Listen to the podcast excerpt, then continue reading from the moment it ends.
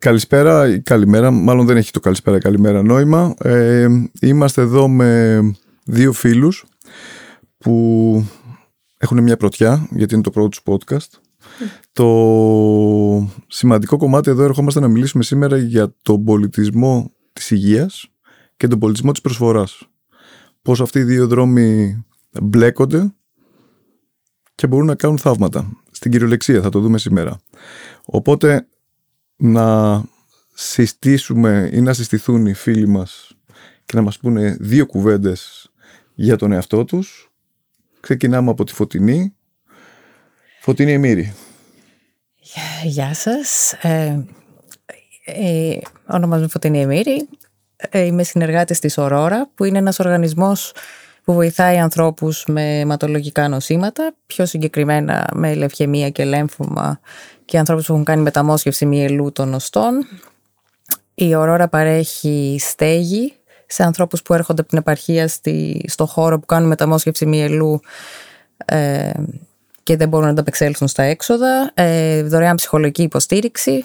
Ε, χρηματοδοτεί νοσοκομεία για να πάρουν εξοπλισμό ε, που σώζει ζωές ουσιαστικά γιατί πολλές φορές είναι αργές οι διαδικασίες στο δημόσιο και ένας οργανισμός μπορεί να μπει πολύ πιο γρήγορα και να τα κάνει αυτά και σε ένα πολύ μικρό βαθμό χρηματοδοτούμε έρευνα αλλά αυτό ακόμα είναι στην αρχή του.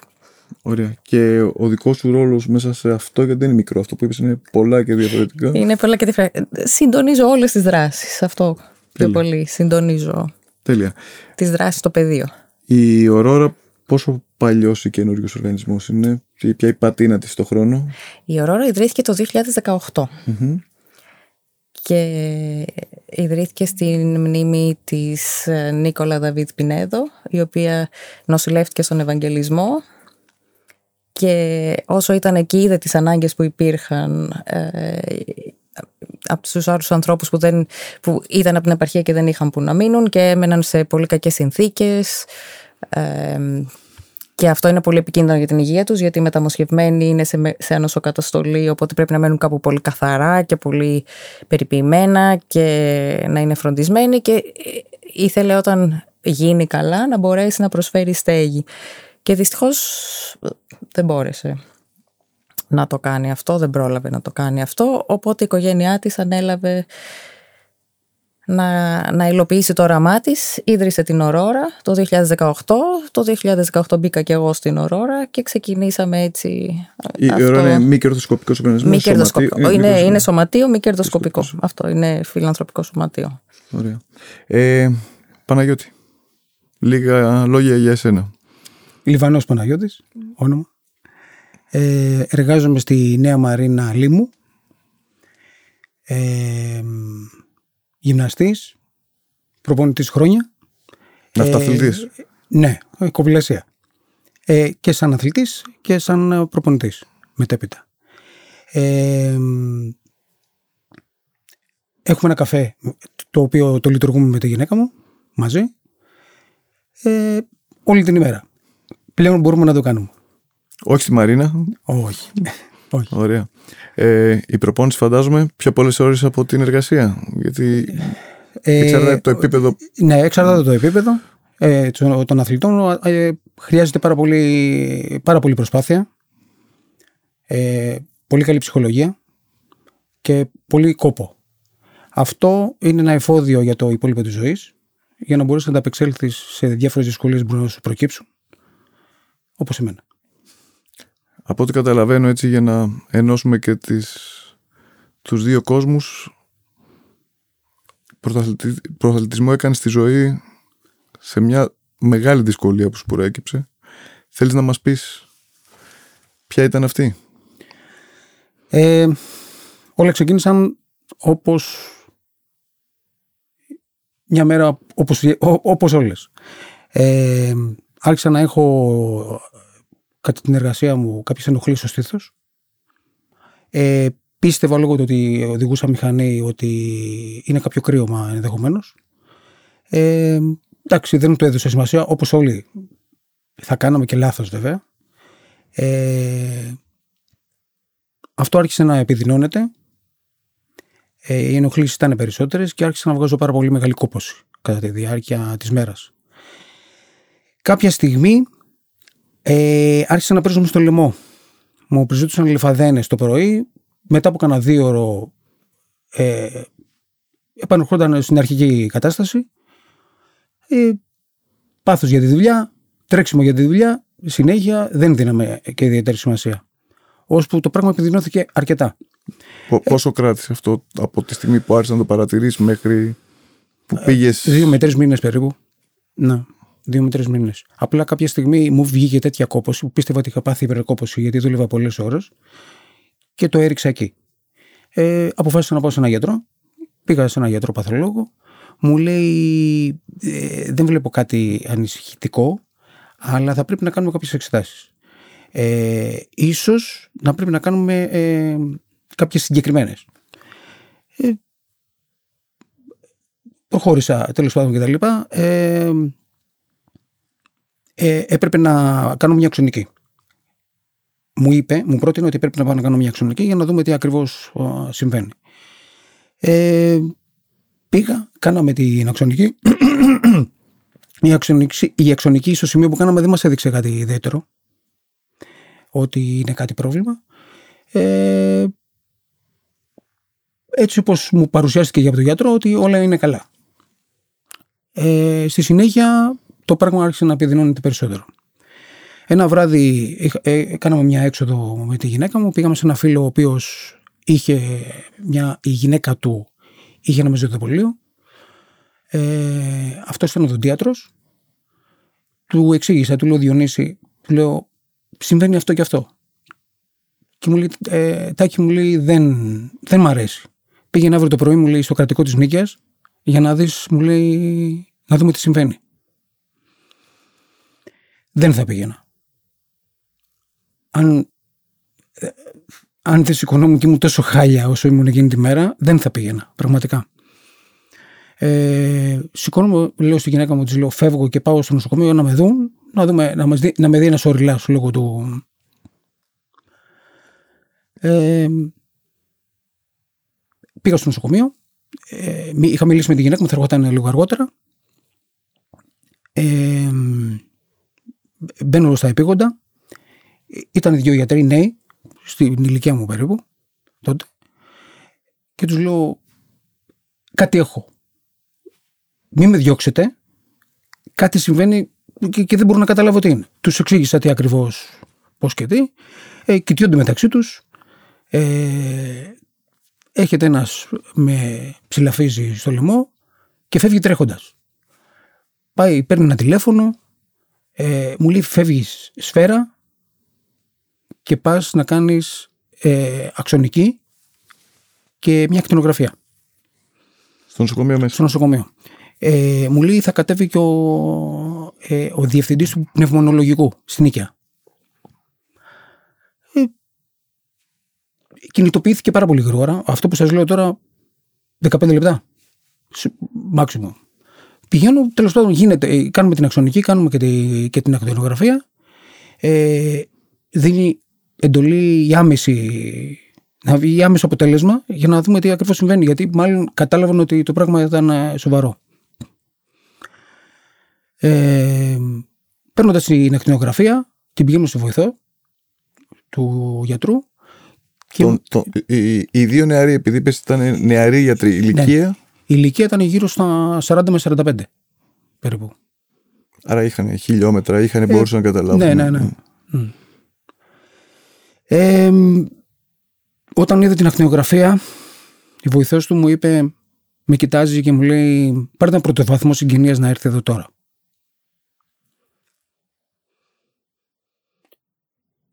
Ε, δεν σου κρύβω ότι εκείνη την ώρα Σοκ έπαθα ένα blackout. Απλά και πάλι δεν μου πήγαινε το μυαλό ότι μπορεί το, να είναι τόσο στραβό. Ε, παίρνω τη γυναίκα μου, ήταν ήδη απ' έξω. Μου λέει έρχομαι μέσα. Μου λέει σε 15 λεπτά περάστε μέσα, σας περιμένει ο γιατρός. Μπαίνουμε μέσα. Μας λέει καθίστε. Ε, με κοιτάζει. Μου λέει σας περιμένει το ΕΚΑΒ απ' έξω θα πάτε στον Άγιο Σάβα, σας περιμένουν, έχω μιλήσει με τους γιατρούς και σας περιμένουν εκεί. Και του λέω γιατρέ, δηλαδή τι είναι; Μου λέει είναι αυτό. Αυτό; Αυτό που όλοι δεν θέλουμε ούτε καν να το ξεστομίσουμε. Είναι καρκίνος μου λέει. Και είναι και προχωρημένος. Θα πρέπει να έχουμε ξεκινήσει χτες θεραπεία. Φεύγουμε, μπαίνουμε στο ΕΚΑΒ. Θεωρώ ότι έχω περάσει πολύ δύσκολες στιγμές αλλά αυτό ήταν το πιο δύσκολο σημείο. Σημείο το οποίο δεν ήξερα καν αν βγω και αν ξαναδώ τα παιδιά μου. Πήρα τηλέφωνο να μιλήσω μαζί τους. Ε, Πόσο μεγάλα μικρά τα παιδιά; Ε, τότε ήταν 15 ο μεγάλος και 10 η μικρή. Δεν μπορούσα να τους μιλήσω. Δεν, δεν, μου, δεν μου βγαίνανε λέξεις. Δεν ήξερα τι να πω, δεν ήξερα πώς... Αν πρέπει να τους πω κάτι για το συγκεκριμένο. Ε, φτάνουμε στον Άγιο Σάβα. Πραγματικά μας περιμένανε. Ε, ένα πράγμα το οποίο μου έκανε πάρα πολύ μεγάλη εντύπωση το πώς κινητοποιήθηκε όλο το σύστημα και τόσο γρήγορα. Ήτανε, όλοι έχουμε ακούσει το τι γίνεται στα νοσοκομεία τέλος πάντων κτλ. Ε, είμαι ο ακατάλληλος άνθρωπος για να μπορέσω να κρίνω αρνητικά όλο το σύστημα. Ε, με πιάνουν, με πλακώνουν, το καταλαβαίνετε στις εξετάσεις. Ε, είχε έρθει ένας ογκολόγος. Έπρεπε να δούμε τι ακριβώς έχουμε. Γίνεται λοιπόν. Ε, ε, έπρεπε να πάρουν δείγμα για να δούμε τι ακριβώς. Ε, τι ακριβώς έχω; Χαμός. Παίρνουμε το πρώτο δείγμα, δεν μπορούσαν να βγάλουν άκρη. Έπρεπε να με ανοίξουν ξανά. Αλλά επειδή είχα πάρει κορτιζόνη, είχαν υποχωρήσει όλο, όλα τα ογκίδια, οπότε έπρεπε να, ξανα, να ξαναπάρουμε. Η διαδικασία συνήθως αργούσε στο να βγει το αποτέλεσμα. Ευτυχώς μίλησαν κάποιοι άνθρωποι, τέλος πάντων, και όλα βγήκαν γρήγορα μέσα σε μία εβδομάδα. Είχαμε αποτέλεσμα. Έμεινα. Είχα μείνει, ε, είχα μείνει μέσα ήδη στον Άγιο Σάβα. Ήσουν κλινήρης μέχρι. Ναι, ναι, ναι. Με... Η αγωνία και εκεί φαντάζομαι το ίδιο μεγάλη γιατί εξακολουθούσε να βαδίζει το άγνωστο. Δεν ξέρουμε τι θα γίνει.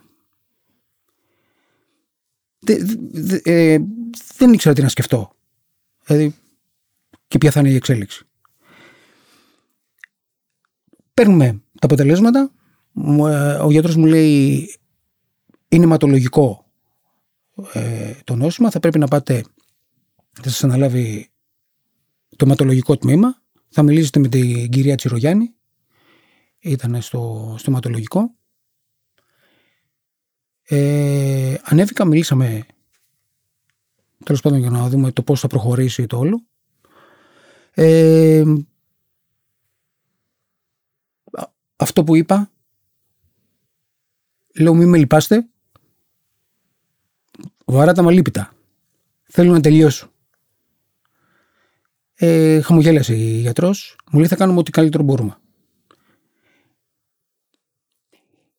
Εν δύο χρόνια πηγαίναμε από θεραπεία σε θεραπεία. Αυτό γίνεται ποια χρονιά; Ε, το 18. Άρα πριν, και πριν τον κορονοϊό. Πριν τον κορονοϊό. Δύο χρόνια απίστευτη ταλαιπωρία. Ε, σε χημειοθεραπείες βελτιωνόμουν ε, ε, βλέπαμε ότι βελτιωνόταν και επανερχόταν ξανά. Ε, σε φάση που κάποια στιγμή κάναμε μια αξονική και μας έδειξε ότι είχα καθαρίσει. Ε, κάναμε ένα PET scan, δεν ξέρω αν γνωρίζετε τη θεραπεία, τη θεραπεία, την εξέταση και μας έδειξε ότι υπάρχει ένα υπόλοιπο ακόμα, το οποίο είναι ενεργό.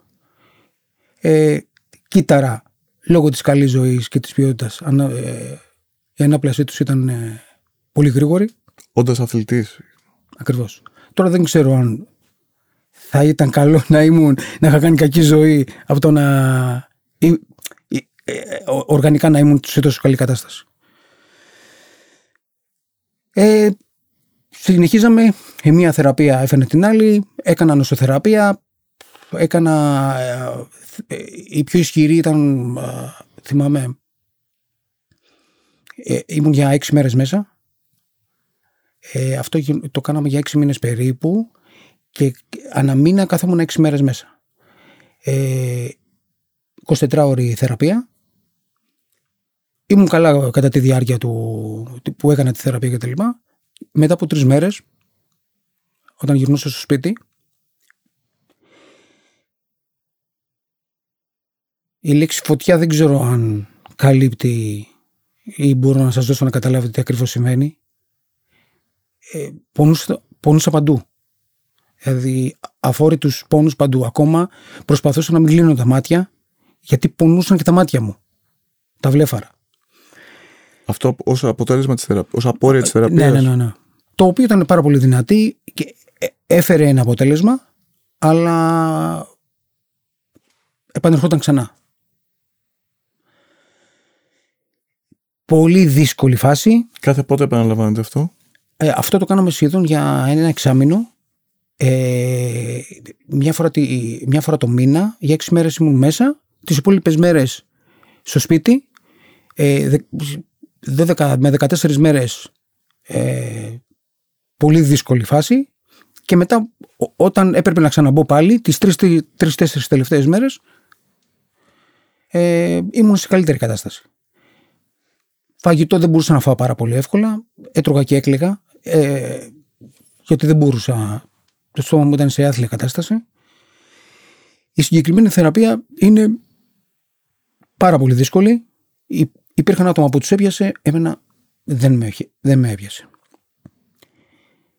Ένα πολύ σημαντικό κομμάτι τη συγκεκριμένη στιγμή ήταν το κομμάτι που η γιατρός μου πρότεινε να με δει ψυχολόγος. Ε, ήταν πολύ δύσκολο όλο αυτό.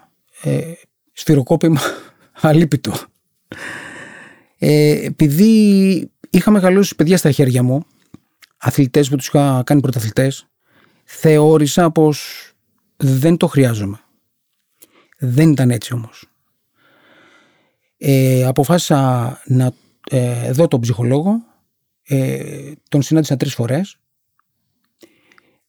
Ε, μου- αυτό που μου είχε κάνει εντύπωση ήταν ότι- ότι είχε αλλάξει μερικώς η συμπεριφορά του στα παιδιά μου γιατί με είδαν και εμένα να αλλάζω εμφανισιακά και με βοήθησε στο να κάνω τα παιδιά να το ξεπεράσουν.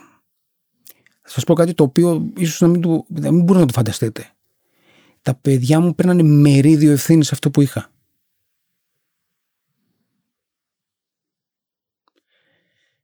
Μου, ε, μου με οδήγησε, μου έδειξε το δρόμο ώστε να μπορέσω να, να το αποβάλω από τα παιδιά αυτό. Ε, Το μερίδιο ευθύνης πώ. βλέπω, βλέποντας με να αλλάζω, ε, να πέφτω, να αλλάζει η συμπεριφορά μου. Δύσκολη πολύ φάση και για τους ανθρώπους που είναι στο πλάι σου. Πολύ δύσκολη φάση. Και φαντάζομαι είναι και για τον καθένα ξεχαριστά και για όλους ως ομάδα. Ακριβώς. Και εμπλέκονται από το επαγγελματικό κομμάτι, γιατί βιοποριζόσαστε σαν οικογένεια, είτε με το καφέ είτε εσύ ως προπονητής. Πολλές ώρες που θα έπρεπε η γυναίκα σου να ανταπεξέρχεται και να καλύπτει και σένα. Και ερχόταν στο νοσοκομείο. Τα Ε, παιδιά στα μαθήματά τους, στο σχολείο τους, να έχουν καθαρό μυαλό για να μπορούν να λειτουργήσουν. Πολύ δύσκολη η φάση. Ώσπου κάποια μέρα ε, είχα κάνει πολλωστή θεραπεία. Βλέπαμε πάντα βελτίωση, ε, αλλά όχι ολοκληρωμένη. Να φτάσουμε στο σημείο δηλαδή να είμαι σε καλή κατάσταση. Ε, Αυτό ήταν θέμα εξετάσεων ή το ένιωθες και εσύ; όχι, θέμα εξετάσεων. Θα σου Στι πω ότι εξετάσεις, όταν έφευγε μακριά από τη θεραπεία, ένιωθες καλά; μόλις περνούσαν κάποιες μέρες, ε, για- ε, σε- δεν ήταν επώδυνες όλες οι θεραπείες, ήταν κάποιες συγκεκριμένες που υπήρχαν, υπήρχε ένα διάστημα μετά τη θεραπεία που ήταν πάρα πολύ δύσκολο. Το σημαντικότερο, ε, βλέπεις ανθρώπους να χαμογελούν στο δρόμο και δεν ξέρεις πόσο πρέπει να το πληρώσεις αυτό για να το πάρεις. Εξήγησε το λίγο. Βλέπεις ανθρώπους χαρούμενους να μιλάνε μεταξύ τους και να γελούν. Εγώ δεν μπορούσα. Και δεν ήξερα αν και στο μέλλον θα μπορέσω. Λόγω της αδυναμίας σου, λόγω, Λόγω, του των, αγνώστου- συν- λόγω των των συνθήκων και της ασθένειας που είχα. Επιβαρύνει πάρα πολύ και το ψυχολογικό κομμάτι. Ε, προτροπή. Ψυχολόγος. Και οι άνθρωποι που είναι στο πλάι σου και ο ίδιος. Για πρέπει να μάθουν το πώς πρέπει να σε αντιμετωπίσουν. Έχεις πολύ μεγάλη διαφοροποίηση στο, και στον τρόπο που μιλάς, γενικότερα στο χαρακτήρα σου και για να μπορέσουν να το, να το αντιμετωπίσουν θα πρέπει να είναι έτοιμοι. Εσέ, για σένα ήταν ορατό αυτό, η διαφοροποίηση αυτού του χαρακτήρα; Ναι. Ναι. Κάποια στιγμή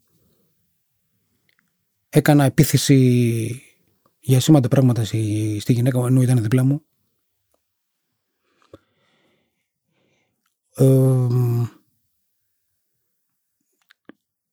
όταν κατάλαβα ότι δε- ε, δεν μπορούσα να συνέλθω, τη ζήτησα να φύγει. Δεν υπήρχε λόγος να περάσει μαζί μου όλο αυτό. Έτσι θεωρούσα. Εκείνη τη στιγμή. Δεν έφυγε. Έμεινε δίπλα μου και μου είπε ότι και να γίνει εγώ θα είμαι δίπλα σου.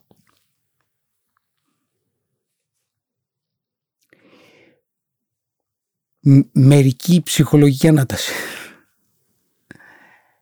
Ε, μετά με φωνάζει η κυρία Τσιρογιάννη που με έβλεπε στο... Έχουμε διανύσει πια, είμαστε στο Είμαστε σχεδόν στο δεύτερο χρόνο. δεύτερο χρόνο. Στο δεύτερο χρόνο. Το σημαντικότερο είναι ότι οι φίλοι γίνονται γνωστοί και οι γνωστοί γίνονται φίλοι. Δηλαδή, άνθρωποι που απλά έλεγες μια καλημέρα ήρθαν πολύ κοντά σου για να σε βοηθήσουν και φίλοι χαμένοι. Ίσως να μην ήθελαν να δουν ή να αντιμετωπίσουν όλο αυτό.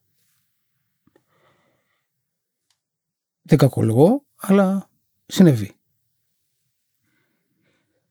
Ε, ως που ήρθε μία μέρα με φωνάζει στο γραφείο της η κυρία Τσιρογιάννη που με κοιτούσε και μου λέει θέλω να σου πω μου λέει υπάρχει μια θεραπεία η οποία είναι πειραματική ε, θα είσαι ο πρώτος που θα την κάνει αν το επιλέξεις ε,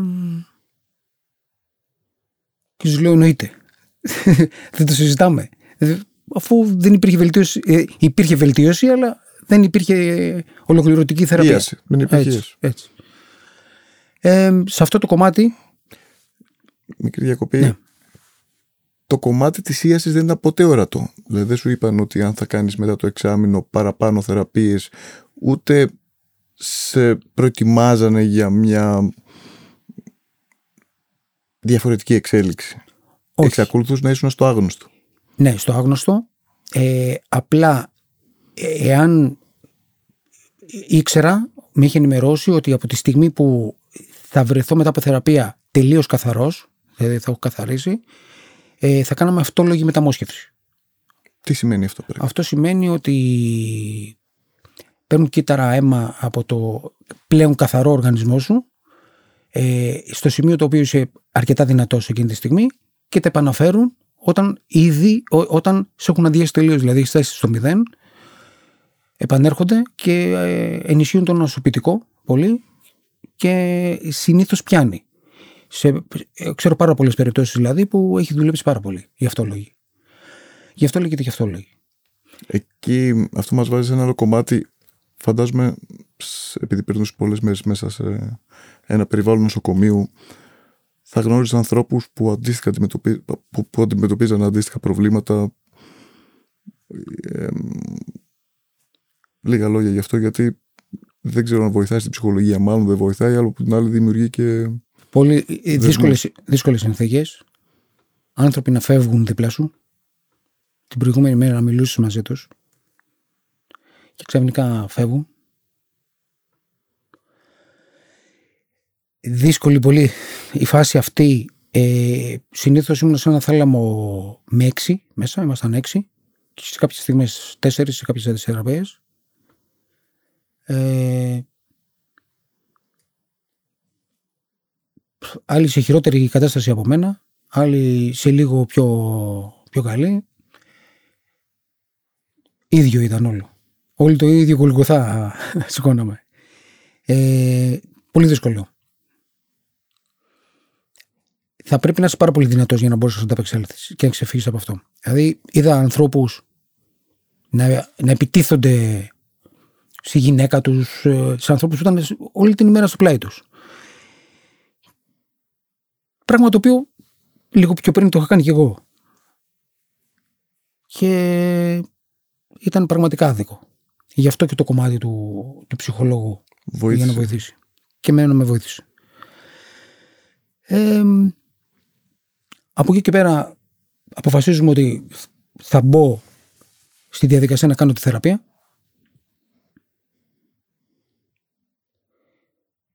Ε, μ, θα πρέπει να γίνω στον Ευαγγελισμό.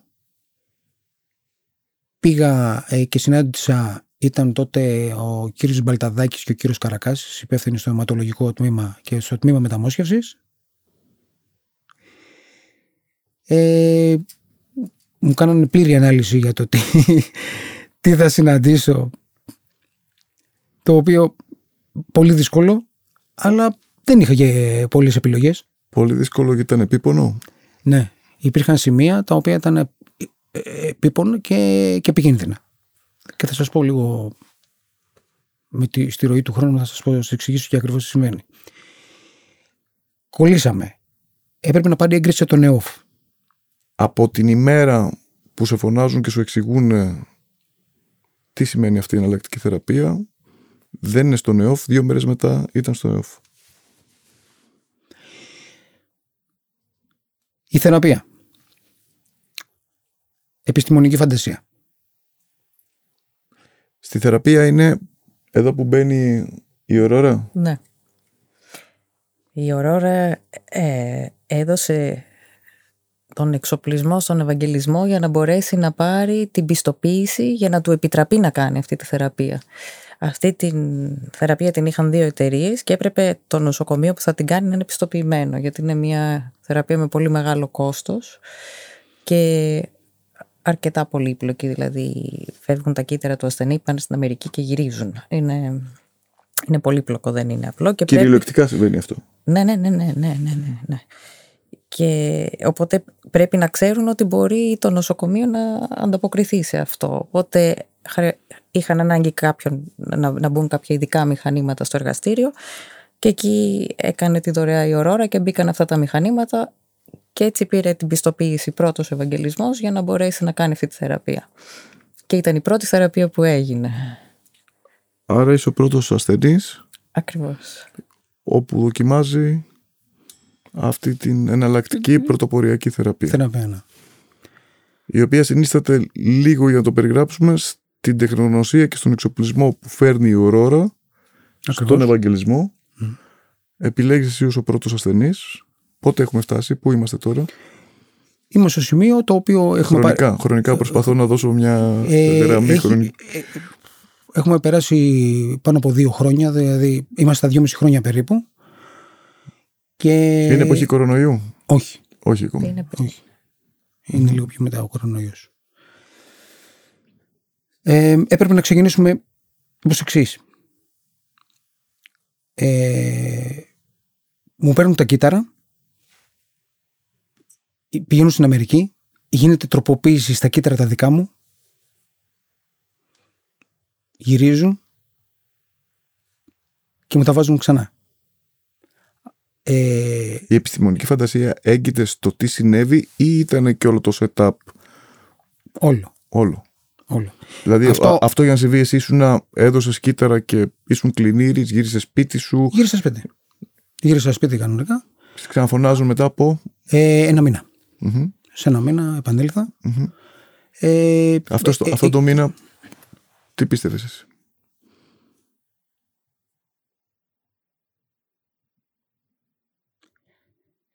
Ότι θα αναστηθώ.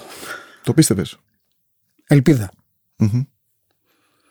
Αν δεν έχεις ελπίδα, δεν μπορείς να προχωρήσεις. Επιστρέφεις ένα μήνα μετά. Ξαναβάζουν τα κύτταρα αυτά, Παίρνουμε μέσα. τροποποιημένο, Κάνουμε χημειοθεραπεία. Έπρεπε να φτάσουμε ως στο μηδέν. προϋπόθεση. Μμμ. Ναι, ναι. Έπρεπε να φτάσουμε στο μηδέν. Άρα πάλι πολύ δύσκολη διαδικασία εικάζω. Αυτά που περιέγραψες πριν. Ε, τμήμα μεταμόσχευσης στον Ευαγγελισμό είναι όλο το τμήμα από άλλο πλανήτη. Ό,τι στραβό έχετε ακούσει για τα νοσοκομεία δεν περιλαμβάνεται το συγκεκριμένο τμήμα μέσα. Και πολλά άλλα. και Έχουμε πολλά ακούσει. άλλα. Πραγματικά είναι. Είναι αλήθεια αυτό γιατί εγώ κινήθηκα πάρα πολύ και στον Ευαγγελισμό και στο. και στο. στον Άγιο Σάβα. Ε, πραγματικά ξεπερνούν τον εαυτό τους. Και οι νοσηλευτές και όλα τα τμήματα. Ε, στη συγκεκριμένη φάση έπρεπε να γίνει η χημειοθεραπεία. Φτάσαμε στο μηδέν. Γίνεται η λήψη. Ε, είχα 24 ώρη 24 ώρο τσεκάρισμα. Στο θάλαμο ήμουν μόνος μου, δεν έπρεπε να είναι κάποιος άλλος. Οποιοδήποτε έμπαινε μέσα ήταν ε, σε πλήρη απολύμανση. για, να στολή. μην, για να μην κολλήσω τίποτα. Δηλαδή, η στολή που φορούν στον κορονοϊό δεν ήταν τίποτα στο κομμάτι πώς μπαίνανε σε μένα μέσα. Δεν έπρεπε να. Πόσο καιρό, κολλήσω. πόσο καιρό; Ε, ήμουνα δύο εβδομάδες. Δύο εβδομάδες απομόνωση. Ναι. Έκανα. Ου, ε, ε, έκα- είχα κάνει ήδη τη θεραπεία και κοιτούσαμε καθημερινά πώς πηγαίνουν. Τα στάδια. Η τροφή έτρεξε κανονικά. Ναι, ναι, ναι. Ναι, ναι, δεν είχε θέματα. Φαγητό τρωγόταν. Πρέπει να το πω. όχι, αν μπορούσε να το φας εσύ είναι το θέμα, όχι αν τρώγονταν. Ε, ε, μπορούσα, δεν μπορούσα, δεν το τρώγα. Ε, έπρεπε, έπρεπε να φάω για να έχω δυνάμεις. Αλλιώς δεν υπήρχε. Με το ζόρι γινόταν αυτό. Πώς, πώς περνούσαν σε μια απομόνωση ενός νοσοκομείου σε ένα τέτοιο περιβάλλον οι ώρες. Λίγο τηλεόραση, στιγμές. λίγο κινητό, λίγο ελπίδα για να ζήσεις. Και όλα περνάνε. Γιατί φαντάζομαι ότι δεν είχες και τη συγκέντρωση να πεις ότι διαβάζω κάτι. Όχι. Απλά μπαίνουν συνέχεια μέσα, οπότε και κουβέντα και τα λοιπά. Χτίζεις μια άλλη καθημερινότητα. Έτσι. Ε, έρχεται το σημείο, ε, υπάρχουν κάποια στάδια το οποίο περνάς. Ε, με, ε, ο έλεγχος της ισορροπίας ε, στο πώς είμαι εγκεφαλικά γινόταν, έγραφα κάποιες προτάσεις.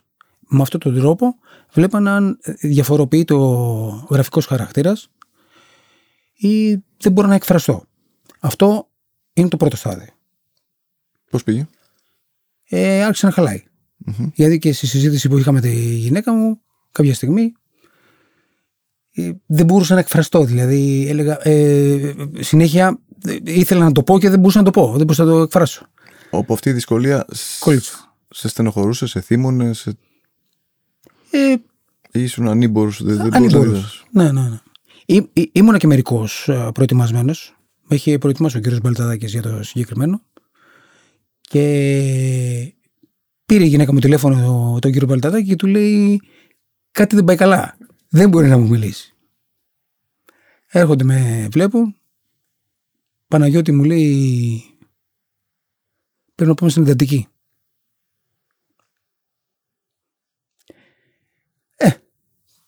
Έχεις ένα φόβο. Στην εντατική μπαίνεις. Δεν είναι.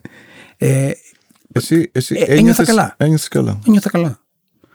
Μπήκαμε στην εντατική. Ένιωθες καλά σε σχέση με το, Το πριν. Το, πριν. Το πριν. Ένιωθα καλά. Και αυτό γίνεται ένα μήνα μετά. Ναι. Σου είχαν πει πώς θα είσαι σε αυτό το θάλαμο; Μου είπαν ότι το, η, Πριν πας η, στην η, εντατική. η σειρά, η σειρά είναι μπαίνεις στην εντατική, πέφτεις σε κόμμα. Πριν την εντατική, στο θάλαμο που ήσουν, γιατί έφυγες, γιατί είχες. Αυτό έκριναν οι γιατροί. Ναι, Σου είπαν πόσο καιρό θα είσαι σε αυτό το θάλαμο; όχι. Όχι. όχι. Ήμουν ο πρώτος. Οπότε έπρεπε να τσεκαριστούν όλα. Μμμ. Υπήρχε, υπήρχε η διαβολοβδομάδα. Η μεσε, η, μετά την πρώτη εβδομάδα, η διαβολοβδομάδα, έτσι, τη διαβολοβδομάδα λέω εγώ, κάθε περίπου τρεις ώρες παίρναν αίμα για να δούμε ότι, σε τι κατάσταση είμαι. Και αυτό σημαίνει και το βράδυ μιλάμε. Δεν κοιμόμουν. Καθόλου όμως. Μια εβδομάδα δεν υπήρχε ύπνος. Δεν μπορούσα να κοιμηθώ; Συνέχεια μπαίνουν μέσα και παίρνουν αίμα. Έπρεπε να γίνει. Το επόμενο στάδιο και αυτό που μπαίνει σε ανησυχία είναι πέφτει σε κόμμα. Εντατική και μετά ακόμα. Ο ψινεύσει ένα; Όχι. Το κόμμα όχι. Ε, ή- ή- ήμουν για μια μέρα σε μια κατάσταση στο τσακ. Ίσως πέρασα και έφυγα. Χτύπησα την πόρτα και έφυγα. Όντας στην εντατική τώρα. Ναι, ναι. Ξαφνικά ξύπνησα στην εντατική. Δηλαδή συνήλθα. Χαρακτηριστικό υπήρχε ένα ρολόι απέναντι που ήταν κολλημένο σε 9 η ώρα. Δεν ξέρω αν ήταν. Ποτέ δεν έμαθα. Ε, Αν ένα κολλημένο ή. τι, γιατί ήταν εκεί και δεν είχε μπαταρία. Ήταν πολύ παράξενο τέλος πάντων. Ε, στο μεταξύ ένιωθα πάρα πολύ καλά. Φωνάζω στους γιατρούς, λέω Αυτό ή- πόσες μέρες στην εντατική; δύο μέρες. Μμμ. Λέω, λέτε πάρτε με. Είμαι καλά, πήρα να με πάτε στο θάλαμο. Ε, δε, το αποφεύγανε εξή να. ε. Ειδοποιούν, ε, λέω, πάρτε τον κύριο Μπαλταδάκη γιατί θα σηκωθώ. Δεν, αντε- δεν, δεν, μπορείς- δεν, μπορείς να- δεν μπορείς να είσαι, να νιώθεις normal και να είσαι στη, στην εντατική. Λέω, φωνάχτε τον κύριο Μπαλταδάκη να με βγάλει. Ε, κατεβαίνει κάτω, Παναγιώτη μου, σε παρακαλώ. Μου λέει, ο Μπαλταδάκης είναι ε, θα σας πω. Ε, σ- Μετά για τον κύριο Παλταδάκη. Λοιπόν, μου λέει Παναγιώτη, μου πρέπει να μείνεις. Πρέπει να μείνεις λιγάκι ακόμα. Του λέω γιατί είμαι καλά. Θέλω να πάω τουαλέτα. Δεν γίνεται. Μου λέει δεν έχεις συνεντατική Παναγιώτη με τουαλέτα. Τώρα γελάω πραγματικά. Ε, Είναι τι ωραίο να- να γελάς. Ναι, ναι. Γιατί κα- κάτι που μου έμεινε πολύ έντονο ήταν Έτσι. η Αλήθεια. δυσκολία ή η έλλειψη του γέλιου. Ούτε ακόμα δεν το διατύπωσε έτσι. Έλεγες δεν μπορούσα να έχω δικαίωμα στο γέλιο. έτσι. Και δεν μπορούσα να το αγοράσω. Όσα λεφτά και να έχεις. Μπορεί να το αγοράσεις. Και είναι σημαντικό γιατί το φέρνεις τα πιο βασικά και απλά καθημερινά πράγματα. Μμ. Έρχεται η στιγμή λοιπόν που πρέπει να βγω. Το πρέπει; Ε, είμαι καλά. πόσο, πόσο καιρό μετά; Τρεις μέρες. Α, στην τρίτη. Στην τρίτη μέρα Έχουν με γρήγορα πήγανε- πέρα τα Με πράγματα. ξαναπήγαν στο θάλαμο που ήμουν πριν. Οκ. Μετά, λοιπόν. λόγω των πιέσεων των δικών σου ή το δείχνε και Όχι, εξετάσει. μα, Το όχι. δείχναν όλοι. Όλη η κατάστασή σου Ε, πια. ναι, αφού πάντα είχε έναν τρόπο ο, ο κ. Μπαλταδάκης να, να σε πείθει για να κάνεις αυτό που πρέπει. Και αυτό που θεωρείς σωστό και αυτό έφερε και το αποτέλεσμα. Αυτό, αυτή είναι η πραγματικότητα. Ε, ανέβηκα στο θάλαμο. Εντάξει, οι μέρες περνούσαν, κάναμε εξετάσεις, εξετάσεις, εξετάσεις, εξετάσεις, μέχρι που ήρθε η στιγμή, ε, είχα ψηλοεπανέλθει να φύγω να πάω σπίτι μου. Ε, έπρεπε μετά από ένα μήνα περίπου, 20 μέρες, να κάνω μια, ένα PET scan, ε, λέγεται το, για να Έτσι. δούμε σε τι κατάσταση είμαι. Ε, το- φε- έφυγα λοιπόν, προσπαθούσα όσο μπορούσα να μην πολύ βγαίνω έξω, να μην ε, κυκλοφορώ, μην κολλήσω κάτι κτλ. Έμενε σπίτι. Έμενα σπίτι. Κάνοντας; Τίποτα. τίποτα. Η σχέση σου σπίτι με τα παιδιά και την οικογένεια πια; Ε, εξακολουθεί να είναι ε, με, όχι, με- ε, με- ε, με το βάρος που είχε ο πρώτος καιρός ή Έχουμε, όχι, έχουμε ήδη περάσει σε ένα άλλο στάδιο, το οποίο υπάρχει, έχει ελπίδα. Και από τη στιγμή που υπάρχει ελπίδα, όλα είναι καλύτερα. όλα είναι καλύτερα. έρχεται η στιγμή που θα κάνω το PET scan. Κάνω το PET scan, μετά από πέντε μέρες βγαίνει το αποτέλεσμα. Ε, πηγαίνω στο νοσοκομείο να μάθω το αποτέλεσμα. Ε, μπαίνω στο διάδρομο τέλος πάντων και τα Βλέπω τον κύριο Τσόνη. Ο κύριος Τσόνη ήταν και αυτός με στο team, το οποίο βοήθησε, με βοήθησε απίστευτα και στο κομμάτι της ψυχολογίας και ήταν συνέχεια μαζί μου. Υπάρχουν πάρα πολλοί ακόμα, τους οποίους πραγματικά δεν θυμάμαι και το όνομα. Και ήταν κοντά μου συνέχεια. Και ακόμα δηλαδή που πηγαίνω για εξετάσεις, τέλος πάντων που με βλέπουν κτλ. Είναι, είναι δίπλα μου. Δε, ονομαστικά δε, δεν μπορώ τώρα. Δε, πραγματικά δεν τους θυμάμαι όλους, γιατί ήμουν σε μια κατάσταση, ξέρετε έτσι. Λοιπόν, ε, με βλέπει ο κύριος Τσόνης. Τον βρω, μου λέει καλημέρα, καλημέρα Παναγιώτη, μου λέει τι κάνεις και τα λοιπά. Α, μου λέει, με σκουντάει, μου λέει να σου πω, βγήκαν και εξετάσεις σου. Άσπρισα. Μου λέει καθαρός. Είναι το σημείο το οποίο σου ανακοινώνουν ότι έχεις την ασθένεια και το σημείο το οποίο δεν το έχεις πια. Από τη μία στην άλλη μέρα, πόσο καιρός, δυόμιση χρόνια πια; Δυόμιση με τρία χρόνια.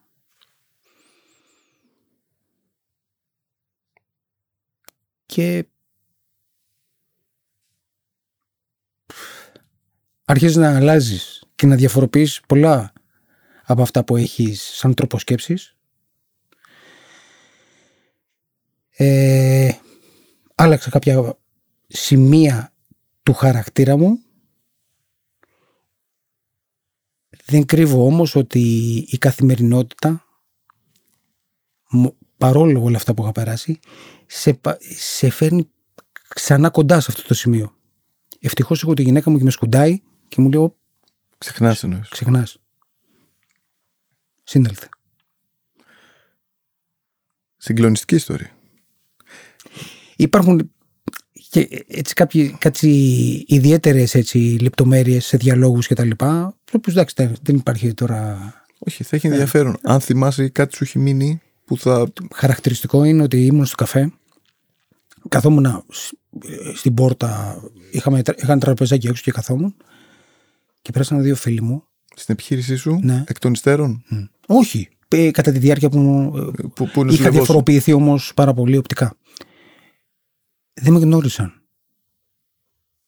Πέρασαν και δεν με γνώρισαν. Τρομερό. Δεν το συζητάω. Μα καταρχήν δεν γνώριζα εγώ τον εαυτό μου και ήμουν στον καθρέφτη και δεν, δεν με γνώριζα. Ε, Ήρθαν οι φίλοι μου από το νησί. Το νησί, ποιο είναι το νησί; Στον Πόρο. Ήρθαν οι φίλοι μου από το νησί να με δουν. Αλλά στην ουσία δεν ήρθαν να με δουν. Ήρθαν να μου αποχαιρετήσουν. Ήρθαν να συγχαιρετήσουν.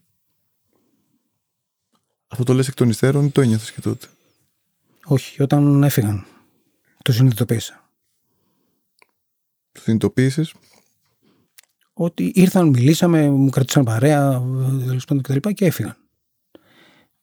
Και μετά μπήκα στη διαδικασία γιατί δεν είχαν μαζευτεί όλοι έτσι ξανά να έρθουν στο σπίτι να με δουν. Δύσκολο. Αποστολή. Δύσκολο. Εντάξει. Δεν σε ξέρω καθόλου. Σε γνωρίζω τώρα. Αλλά πρέπει να πω ότι άρα δεν ξέρω πώς ήσουν πριν μου ακούγεις ένας άνθρωπος με βαθιά ενσυναίσθηση και πολύ φιλοσοφημένος από τον τρόπο που προβάλλει όλα αυτά που πέρασε, που πώς, τα, πώς τα διηγείσαι. Ε, δεν ξέρω να πω αν αυτό ήταν η πατίνα ενός αγώνα που κράτησε τρία χρόνια σχεδόν. Είμαι σίγουρος ότι ήταν και αυτό ίσως οι καταλληλότεροι για να μας απαντήσουν θα ήταν ε, τα παιδιά σου ή η γυναίκα σου το οποίο έχει ένα ενδιαφέρον να μας πεις πώς βιώσανε οι τόσο κοντινοί σου άνθρωποι αυτή την πορεία και μάλιστα ειδικά για τα παιδιά που είναι και σε μια ευαίσθητη ηλικία προεφηβιακή και εφηβική, εφηβική, προεφηβική και εφηβική. Και τι Κάποια στιγμή ήμασταν στο αυτοκίνητο.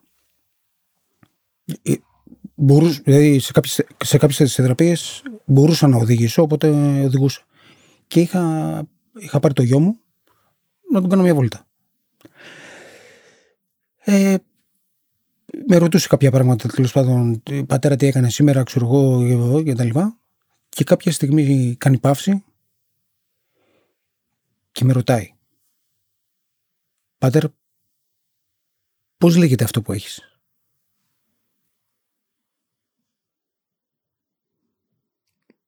Αυτό είναι στην αρχή, κάζω. Ε. Και; Με έκοψε. Ε, προσπάθησα του το είπα του είπα του ότι είναι καρκίνος και ότι ναι μεν αλλά δεν είναι έτσι δηλαδή είμαι σε, σε, σε ένα στάδιο το οποίο οι γιατροί μου έχουν πει ότι με πολύ κόπο και τέλος πάντων θα το, θα το ξεπεράσω ε, εντάξει, συγκεκριμένη στιγμή δεν νομίζω ότι τον έπεισα. Γιατί εντάξει, μπορεί να, μπορεί να, έχει, να έχει ακούσει και από πίσω κάποιες συζητήσεις και να έχει ακούσει κιόλας για την πάθηση ότι σε περισσότερες φάσεις με κάποια χρόνια πριν ήταν μία αναστρέψιμα, ενώ τώρα δεν είναι. Ε, αυτό. Όταν σου λένε ότι είσαι καθαρός, ο κύριος Τσόνης, τι κάνεις, ποιο είναι το πρώτο πράγμα που κάνεις; Παίρνω τηλέφωνο τη γυναίκα μου και τη ζήτησα ένα μεγάλο ευχαριστώ που ήταν δίπλα και άντεξε όλο αυτό το σκηνικό. Τα παιδιά πότε το μαθαίνουν. Ε, αμέσως μετά. Οπότε κάνετε ένα μεγάλο πάρτι. Ε, κάπως έτσι. Κάπως έτσι. Άλλαξε κάτι η ζωή εκείνες τις μέρες πριν ξαναμπείτε στη μέγενη της πραγματικής καθημερινότητας; Ε, εντάξει, άλλαξε η, καταρχήν η ψυχολογία μου. Ε, εντάξει, ε, ε, επειδή έπρεπε να... Δεν ξέραμε στην ουσία, γιατί γινόταν πρώτη φορά η θεραπεία, έπρεπε να ξανακάνω μετά από έξι μήνες ξανά πάλι ε, να δούμε σε τι κατάσταση είμαι. Οπότε κάθε φορά που ήταν, ήταν προγραμματισμένη η εξέταση και έβγαινε το αποτέλεσμα και ήμουν καθαρός, ήταν μια νέα ζωή. Αυτό. Το βασικότερο σε όλο αυτό που πέρασα είναι ότι άμα δεν έχεις ελπίδα δεν πας πουθενά. Και γενικότερα στη ζωή μας, αν δεν έχουμε ελπίδα δεν προχωράμε. Ε, όλοι έχουμε δικαίωμα στην ελπίδα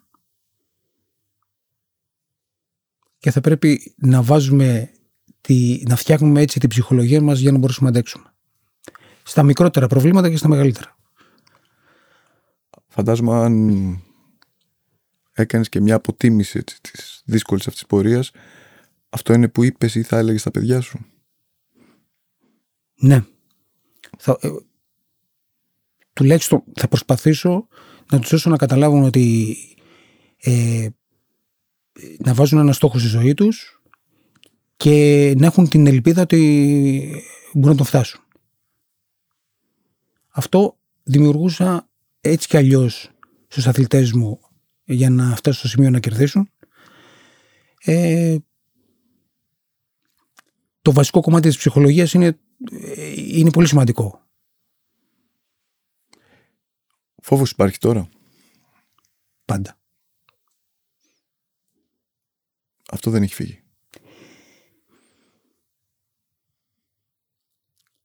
Ε, έχει κάνει τα μαγικά του ο κύριος Μπαλταδάκης και μου το έχει βγάλει, μου το έχει βγάλει από το, από το μυαλό. Ε, αλλά κάθε φορά που θα πρέπει να κάνεις μια εξέταση, τώρα κάνω μια φορά το χρόνο, ε, το σκέφτεσαι. Δεν γίνεται να μην το σκέφτεσαι. Ή πονάς κάπου, ξέρω εγώ και τα λοιπά, κατευθείαν το μυαλό σου πηγαίνει εκεί και τα λοιπά και τα λοιπά και τα λοιπά. θα επανέλθουμε εδώ γιατί μέσα σε αυτό το ταξίδι θέλω να δω και το ταξίδι της Ορόρα. Δηλαδή οι ζωές σας συναντιούνται στον Ευαγγελισμό.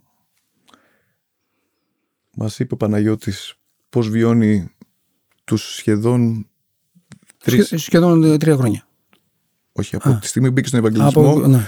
Ήταν σχετικά σύντομο. Ήταν Ήταν, δύο-τρία ε, δύο- χρόνια. δύο- Δύο-τρει μήνες. δύο-τρεις μήνες, ναι. Δύο-τρεις μήνες. ε, αυτό που έχει ενδιαφέρον είναι εσείς θα ήθελα να ξέρω πώς επιλέγετε αυτή και γιατί αυτή την πειραματική θεραπεία, γιατί αυτόν τον εξοπλισμό, με ποια στοιχεία ή με ποια πίστη σε αποτελέσματα το φέρνετε στην Ελλάδα; Το έχετε δει να δουλεύει στην Αμερική από που το φέρατε; Ε, πώς κρίνατε ότι θα βοηθήσει; Πώς πείθετε ένα σύστημα υγείας και δει τον Ευαγγελισμό να το υιοθετήσει; Πώς επιλέγεται ο Παναγιώτης και τι κάνετε από εκεί πέρα; Ενώ ο Παναγιώτης είναι αυτός τους, αυτό το διάστημα μέσα που θα έρθει μέχρι τη στιγμή που ήρθε ο κ. Τσόνης και του είπε είμαστε καθαροί παιδί Παναγιώτη ε, την πορεία, είναι πολλά πράγματα μαζί Είναι, ήρθε ανάποδα. ανάποδα Ήρθε η, η συνεργασία με τους καταπληκτικούς γιατρούς του Ευαγγελισμού που ειλικρινά δεν έχω λόγια. Δηλαδή αυτό που περιγράφει ο Παναγιώτης, εγώ το ζω από την πλευρά του συνεργάτη τους. Ε, και για την καταπληκτική επιστημονική τους κατάρτιση και για το ότι είναι άνθρωποι. Άνθρωποι με, την, με όλη την, την σημασία της λέξης. Και εγώ τους ζω πώς νοιάζονται για τους ασθενείς. Τους νοιάζει ο κάθε ασθενής, τους νοιάζει. Νομίζω ότι παίρνουν τη σκέψη του ασθενή τους το βράδυ σπίτι τους. Δεν, δεν, δεν κλείνει και το αφήνουν. Λοιπόν, ε, εκείνοι πρότειναν, α, είπαν ότι υπάρχει αυτό και ότι για να πάρουν την πιστοποίηση θα χρειαστεί να εξοπλιστεί το εργαστήριο με αυτά τα μηχανήματα. Η Aurora συμφώνησε. Ε, εμείς έχουμε την, τη- δεν δίνουμε ποτέ χρήματα, αγοράζουμε ό,τι χρειαστούν αφού το περάσουμε από την επιστημονική μας επιτροπή και το εγκρίνει, αγοράζουμε τον εξοπλισμό και τον παραδίδουμε και έτσι είναι πάρα, πάρα πολύ γρήγορο. Δηλαδή αυτό που έχουμε καταφέρει είναι να, να, να κινούμαστε πάρα πολύ γρήγορα σε ένα δημόσιο που πρέπει να, για να αγοράσει οτιδήποτε, να κάνει διαγωνισμούς, να περιμένει τρία χρόνια, να, να, να. Εμείς ξέρουμε ότι υπάρχει αυτή η ανάγκη, περνάει, την, μας τη ζητούν οι γιατροί ή οι ασθενείς, γιατί μας έχουν ζητήσει και ασθενείς άλλες φορές. Παίρνουμε τις δικές μας προσφορές, βρίσκουμε το καλύτερο και πάμε και το, το παραδίδουμε. Αυτό. Αυτό έγινε και με την... παράδοσε τον εξοπλισμό Ναι, πώς παρα, παρακολουθείτε, είστε κοντά στην πορεία του Παναγιώτη; Πώς, πώς, πώς, πώς βιώνετε αυτό, αυτό τον, α, τον τον Παναγιώτη άθλο όλο αυτό το συγκεκριμένα δεν τον ξέραμε ως Παναγιώτη. Υπάρχει και το, το ιατρικό απόρριτο. ας πούμε. ξέρετε ότι υπάρχει ένας ασθενής που χρειάζεται αυτό Έγινε, ναι, συνέπεσε να, να, να τοποθετηθούν τα μηχανήματα και να, γι- να, να πάρει ο Παναγιώτης την, την θεραπεία. Ε, πολύ καιρό μετά ζητήσαμε από τους γιατρούς να μιλήσουν με τους ασθενείς, να δούμε αν κάποιος θα ήθελε να μας μιλήσει. άρα ο Παναγιώτης Δεν είναι ο είχα- πρώτος απλά Ναι. ακολουθούν και άλλοι Ναι, βέβαια. Ακολουθούν και άλλοι, αλλά επειδή δεν μπορείς να ξέρεις τα ονόματά τους, γιατί υπάρχουν τα... Τους είπα, εάν κάποιος θέλει να μας μιλήσει για να, να μάθουμε την πορεία του και ήθελε ο Παναγιώτης και έτσι μιλήσαμε με τον Παναγιώτη και μάθαμε όλη την ιστορία αυτή. προς τιμήν του γιατί είναι μια ιστορία τόσο ότι είναι συγκλονιστική ιστορία και αξίζει να υποθεί υπάρχουν κάποια πράγματα που έχει νόημα μεγάλο εκεί έξω να λέγονται. Καταρχήν είναι ένα μάθημα ζωής. Αυτό που είπες στην Ελπίδα είναι συγκλονιστικό. Ε, τιμή και δόξα στο δημόσιο σύστημα υγείας. Στους ε, γιατρούς που είναι άνθρωποι και στους ανθρώπους που μέσα από μια ε, πολύ δύσκολη στιγμή χτίζουν ένα οργανισμό που έρχονται και Ακριβώς. συνεπικουρούν και σώζουν ζωή στο τέλος της ημέρας. Άρα αυτό το θαύμα δεν πρέπει να μείνει ένα θαύμα που το βίωσε μια οικογένεια και κάποιος κλειστός κύκλος και κάποιοι φωτισμένοι γιατροί, αλλά πρέπει να βγει. Κρατάω γιατί πριν μπούμε εδώ μέσα, επειδή μιλήσαμε λίγο για τους γιατρούς, ε, είπα έτσι πολύ με ελαφριά την καρδία ότι κάποιοι άνθρωποι, κάποιοι γιατροί έχουν φτάσει σε κάποιο σημείο που τα χρήματα και η θέση δεν είναι, δεν έχουν, δεν είναι αυτά που τους απασχολούν. Ακριβώς. Οι- οι- οι- οι- είναι, είναι γιατροί με την πραγματική σημασία σε επίπεδο αποστολής και καθήκοντος και είπε πολύ ελαφριά ότι εντάξει αυτό τι να ψα... αυ- αυ- αυτή την καθιέρωση ψάχνει κάποιος στο να μπορέσει να επαναφέρει και να προσφέρει σε ανθρώπους ακούγοντας την ιστορία σου πρέπει να πω ότι ε, αυτό που είπα ε, ε, δεν είχα συνέστηση πόσο δεν είχα συνέστηση του ειδικού βάρους και είναι πραγματικά συγκλονιστικό. Υ- υπάρχει και κάτι ακόμα. Το οποίο δεν το είπαμε. Κορονοϊός.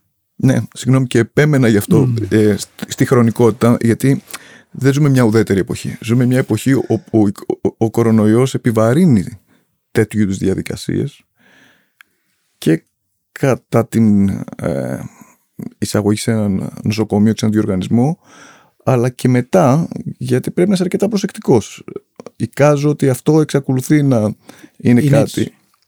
Για ένα με- πολύ ε, μεγάλο διάστημα στη ζωή σου θα πρέπει να είσαι πάρα πολύ προσεκτικός. Ανοσοποιητικό χαμηλά, οπότε οτιδήποτε κυκλοφορεί ίωση ή οτιδήποτε το τσιμπάμε κατευθείαν. Το οποίο αυτό έχει ένα χρόνο που λένε ε, ότι ε, θα ενισχυθεί ο οργανισμός, Ναι. κάνεις κάποια θεραπεία, παίρνεις συμπληρώματα ή Όχι, είναι, όχι, όχι. είναι- όχι, όχι. Ο- ε, στην ουσία ε, θέλει το χρόνο του ο οργανισμός για να επανέλθει μέχρι ένα σημείο. η, η, η ίαση Ναι. γίνεται πριν την κορώνα, έτσι δεν είναι; Ναι, Και μετά έρχεται η κορώνα. Αλλά ο οργανισμός σου είναι χαμηλά. ναι. Και με χτύπησε πολύ. Προσβλήθηκες. Ναι, Φαντάζομαι είσαι από τους πρώτους ως ειδική ομάδα που παίρνουν, ε, που εμβολιάζονται. ναι, ναι, κατευθείαν. Αλλά παρόλα αυτά Λόγω του χαμηλού ανοσοποιητικού δεν μπορούσα να κρατήσω αντισώματα, οπότε δεν. πότε γίνεται αυτό; Αυτό πριν δύο χρόνια. Και σε σχέση με το, την ημέρα που βγήκες καθαρός, πο- πόσο Ο- διάστημα; Είχε πέρασει ένα διάστημα 1,5 χρόνο περίπου. Ε, Ενάμιση χρόνο δεν είχε, ισο- εξ- δεν είχε ισορροπήσει ο οργανισμός, δεν είχε επανακτήσει όχι. τη δύναμή του Όχι, όχι. και έρχεται και σε βρίσκει κορονοϊός. Κορονοϊός. Και όταν λες πολύ άσχημα, Ε, χρειάστηκε εισαγωγή Εισαγωγή. Στο νοσοκομείο κατευθείαν. Ε, ε, στο συγκεκριμένο. ναι. Μμμ. Πλέον οτιδήποτε για να συμβεί πρέπει να πάω εκεί. Οκ. Γιατί με ξέρουν, ξέρουν το ιστορικό μου, οπότε θα πρέπει. ο- η- Είναι ανάλογη η αντιμετώπιση.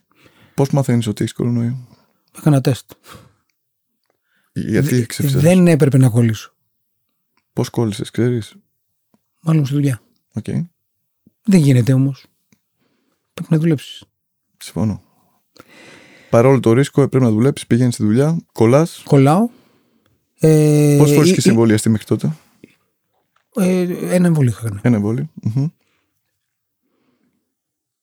Αυτό που υπόθηκε στο νοσοκομείο είναι ότι σε αυτή, γιατί υπήρχαν κα, μ, μερικώς αντισώματα, ότι αν δεν το είχα κάνει είχα, μεγα- θα είχα πολύ μεγαλύτερο πρόβλημα. Ε, μπήκα τις πρώτες μέρες, έγινε εισαγωγή, ε, απείρετος ήμουνα. Ε, κάποια στιγμή μου μου είπαν να πάω σπίτι. Πήγαινε στο σπίτι την επόμενη μέρα σηκώνω πυρετό. Ξαναπηγαίνω στον, στον Ευαγγελισμό, πάω ε, στα επίγοντα, ξανά πάλι, εισαγωγή. Επιστρέφει η αγωνία στην οικογένεια. Μπορώ να σου πω πιο βασανιστική πλέον. Γιατί ακούγαμε και όλα αυτά που συμβαίνουν. ότι φε- Έφυγες, έφυγε πόσος κόσμος. Και ειδικά με το, νοσο, με τα, το νοσοποιητικό που είχα εγώ ήταν πάρα πολύ δύσκολο. Ε, άρχισε να πέφτει το οξυγόνο. Ήρθ, δε- μου είπαν ότι πρέπει να μπω στην εντατική. Τους είπα δεν μπαίνω. Δεν πάω. Δεν πάω. Δεν πάω. Γελάω. Ε, κινητοποιηθήκαν τα μεγάλα μέσα. Και δεν πήγες. Όχι. Πήγες. Με πήγε. Αφού σας είπα ότι είμαι ένα τρόπο. ε, ναι. αυτός, α, α, α, αυτός ο άνθρωπος ο κ. Μπαλταδάκης, αν θυμάμαι. Εκτός από εξαιρετικός επιστήμονας πρέπει να είναι και πολύ επίμονος άνθρωπος. Και μπορεί να έχει πολύ ισχυρή πειθό, ε. Ναι. Πολύ. σε, σε πείθουν και τα αποτελέσματα του. Η, η πραγματική... Εμπνέει εμπιστοσύνη. Έτσι, ακριβώς. Εμπνέει εμπιστοσύνη. Είναι πολύ σημαντικό όταν σε μια τέτοια πάθηση ε, έχεις τον γιατρό ο οποίος ξέρεις ότι θα κάνει μαγικά και θα την γλιτώσεις. Και έτσι έγινε. Μπαίνω στην εντατική, Με κόσμο πολύ πάλι. οι συνθήκες α- απίστευτες. Ήταν δύσκολο. Αυτό που, Ξαναζείς, που έδειχνε η τηλεόραση δεν ήταν τίποτα μπροστά σε αυτό που είδα εκεί. ξαναζείς αυτό που λέμε επιστημονική φαντασία; Πραγματικά. Το ίδιο. Ε, ήμουν ξεχωριστά στην εντατική σε ένα σημείο το οποίο καθώς περνούσα είδα ε, δια- ε,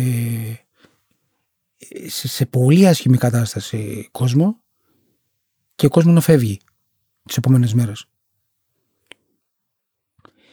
Ήσουν πάνω στην έξαρση. Ήταν Ναι. το lockdown; Γινόταν χαμός. Μ, το οξυγόνο σταδιακά έπεφτε,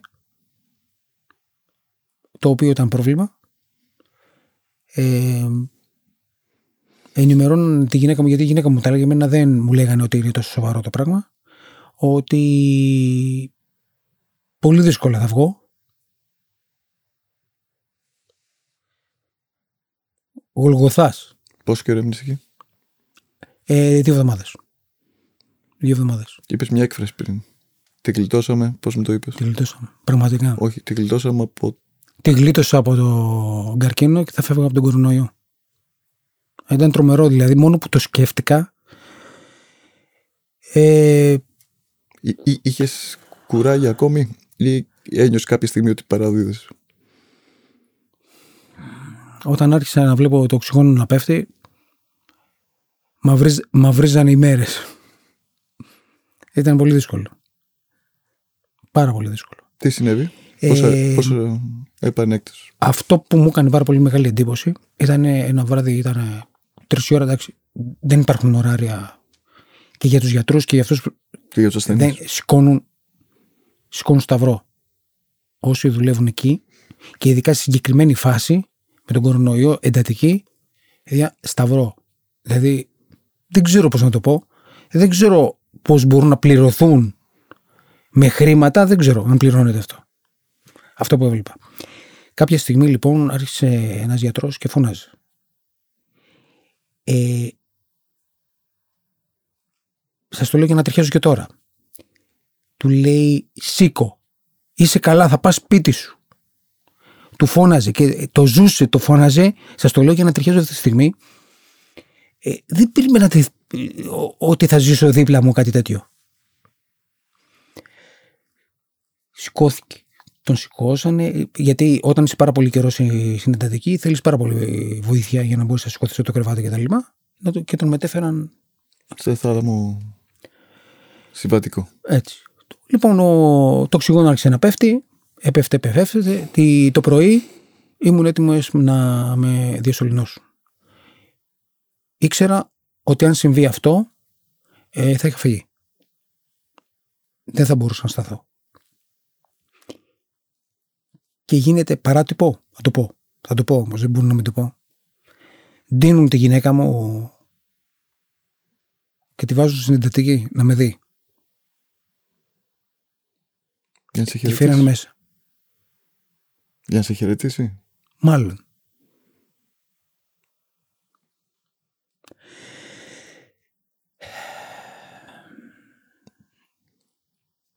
Τη βλέπω. Με, με πιάνει στην ουσία. Ήταν. Τη λέω, σε παρακαλώ, φύγε. Τη λέω, δεν θα πάθεις τίποτα εδώ μέσα. Ε, Ήμασταν όλοι σε χάλια κατάσταση. Μετά από δύο ώρες άρχισε το οξυγόνο να ανεβαίνει. Δεν ξέρω πώς να το πω ακριβώς, αλλά ήταν πραγματικότητα. Ε, ήρθε ο γιατρός, μου μείωσε το οξυγόνο, μετά από δύο-τρεις ώρες ανέβηκε πα- κι άλλο το, το οξυγόνο, μου μείωσε και άρχισε το πράγμα να βελτιώνεται.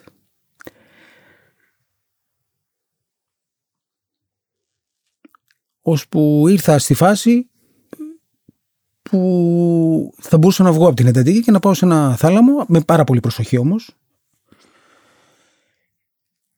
Πάρα πολύ προσοχή. Μην, μην ξανακυλήσω, γιατί έπαθα, ε, μέσα στην εντατική είναι σίγουρα η πνευμονία. Είναι 100% θα το πάθεις. Δεν υπάρχει περίπτωση. Ε, και έπαθα πνευμονία και είχαμε φάρμακα.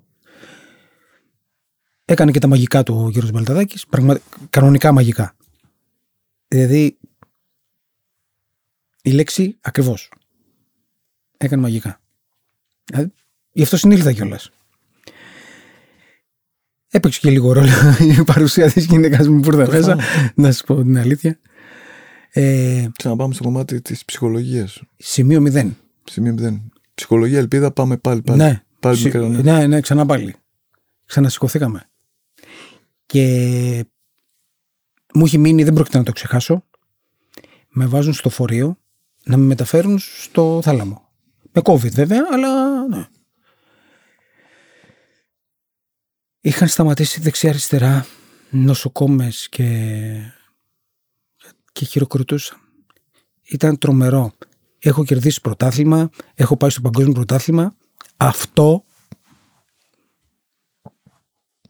δεν, δεν υπάρχει. Δεν, μου έχει μείνει ακόμα δηλαδή, το σκέφτομαι, δεν υπάρχει.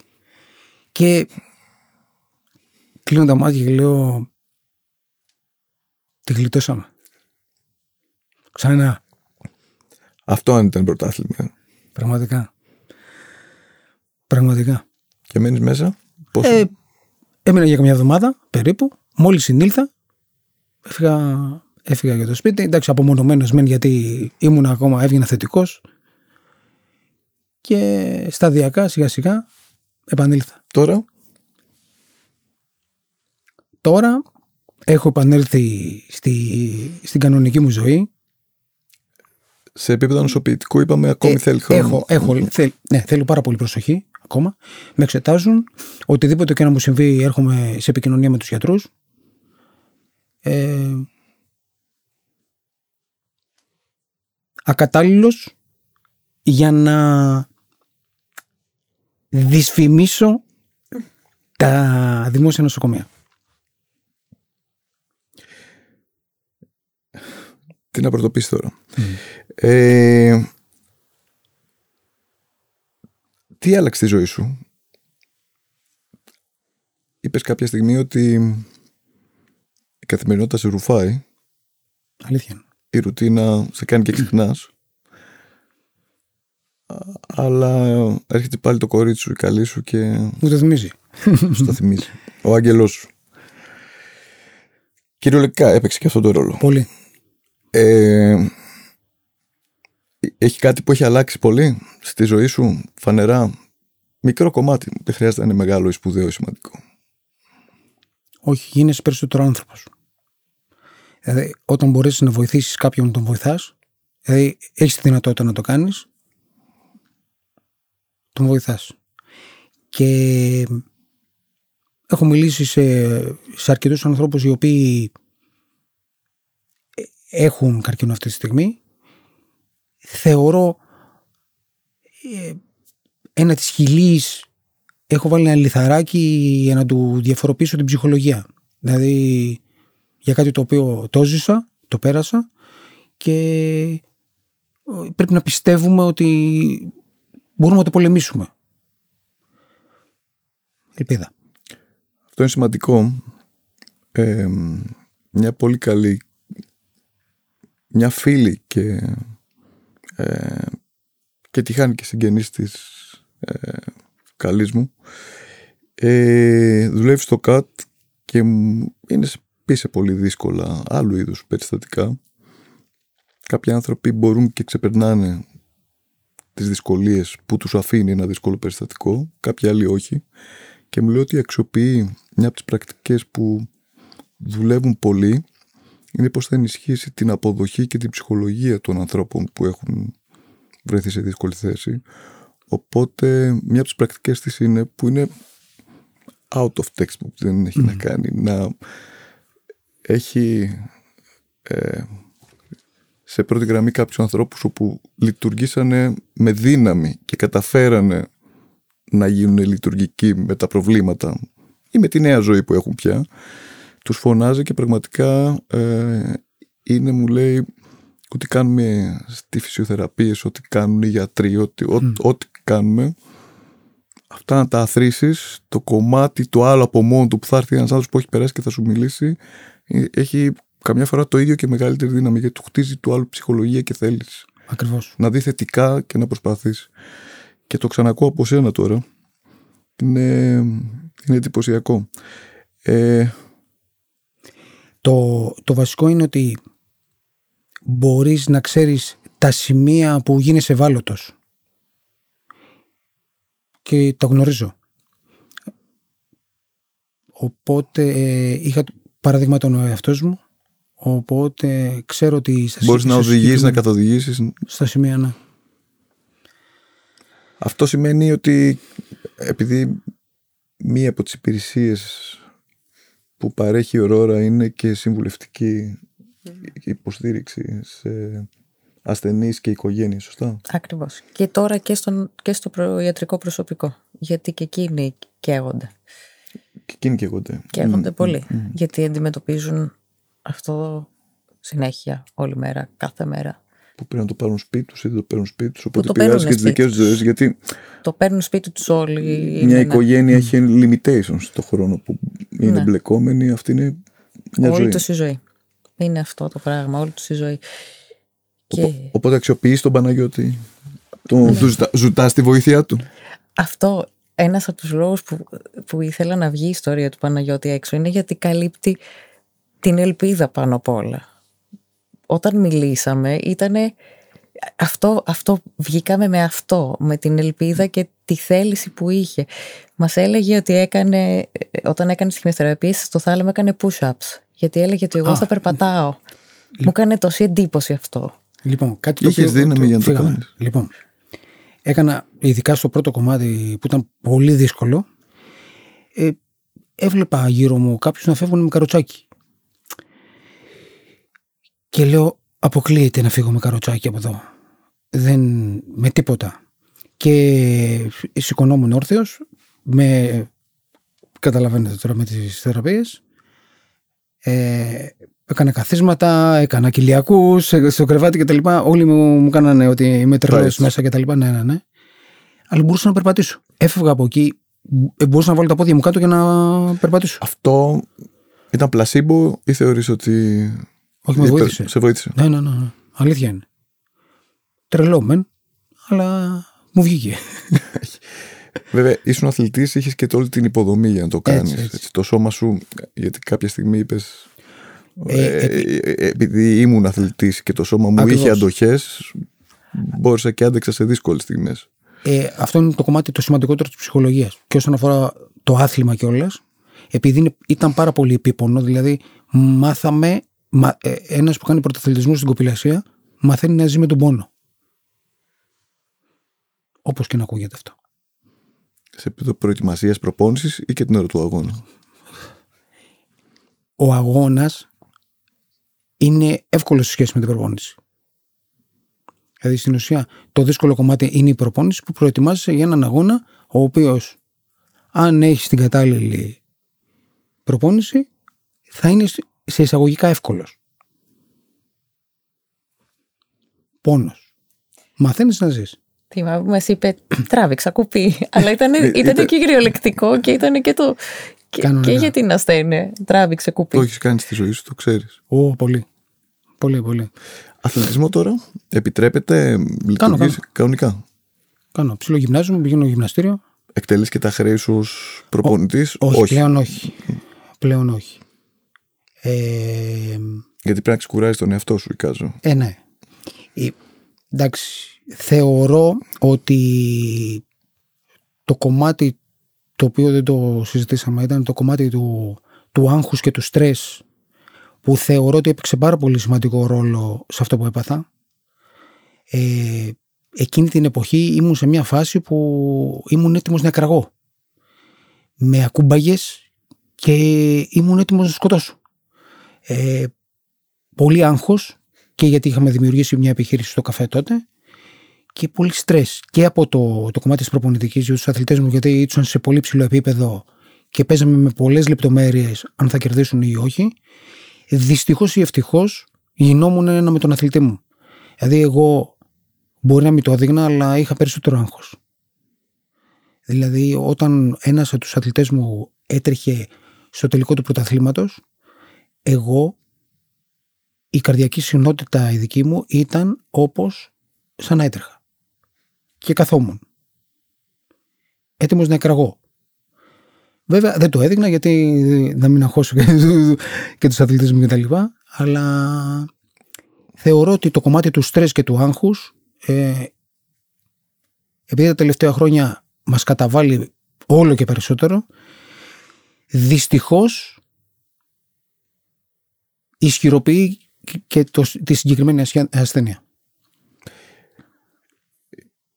Πρωταθλητισμό μπορείς να κάνεις και δεν λέω πρωταθλητισμό με κουπί σε λίμνη σε θάλασσα ενώ και να προσπαθείς να προσφέρεις στην οικογένειά σου και στον εαυτό σου περισσότερα υλικά ή τα βασικά ή ό,τι έχει προδιαγράψει ο καθένας για τη ζωή του Πρωταθλητισμός είναι και αυτό για τον καθένα. Είναι δυνατόν να γίνει πρωταθλητισμός χωρίς άγχος;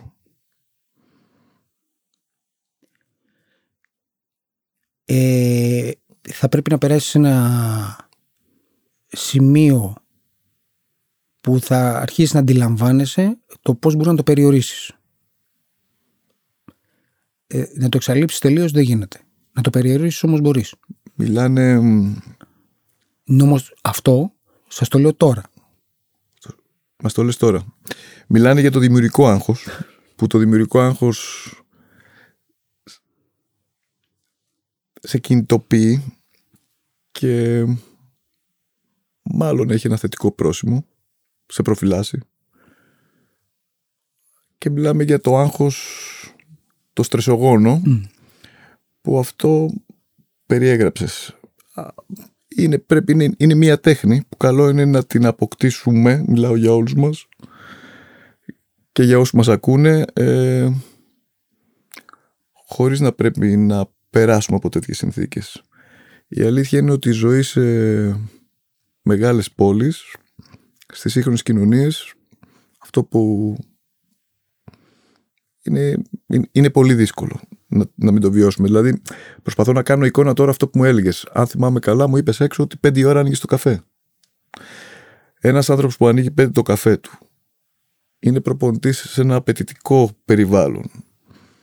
Ε, δουλεύει στην επιχείρηση με τη γυναίκα του. Έχει δύο παιδιά με ό,τι σημαίνει αυτό σε επίπεδο εξόδων, παροχών, ε, βοήθειας. Σε ρώτησα τι ώρα κοιμάσαι; Ενώ και δεν αφορά μόνο τον Παναγιώτη αυτό, αφορά πολλούς εκεί έξω. Η γεγονός είναι ότι. Περισσότερους, όχι πολλούς. Υπήρχε, υπήρχε μια χρονική περίοδο η οποία πρέπει να κοιμόμουν δύο-τρεις ώρες την ημέρα. Έλεγα χαρακτηριστικά δεν μου φτάνουν οι ώρες της μέρας. Μέχρι, έτσι πιστεύεις, μέχρι που έρχεται όλο το υπόλοιπο, αναγκάζεσαι να τα ξεχάσεις όλα, αναγκάζεσαι να μην σκέφτεσαι ούτε αν θα βγάλεις λεφτά ή πώς θα κάνεις αυτό ή πώς θα κάνεις εκείνο και το μόνο πράγμα που έχεις στο μυαλό σου είναι να επιβιώσεις. Δυστυχώς όμως επανέρχεσαι στην καθημερινότητα. Ε, όχι, σαν, όχι όπως πριν, μερικώς όμως συμβαίνει. Φωτεινή. Α, ήθελα να πω κάτι ακόμα. Ε, χρόνια πριν δεν υπήρχαν σημεία τόσο σημαντικά σημεία υποστήριξης ε, σε αυτούς με τη συγκεκριμένη ασθένεια. Πλέον είναι πολύ διαφορετικά τα όπλα. Οπότε γινόμαστε πιο δυνατοί, ελπίζουμε και προσπαθούμε περισσότερο. Αυτό.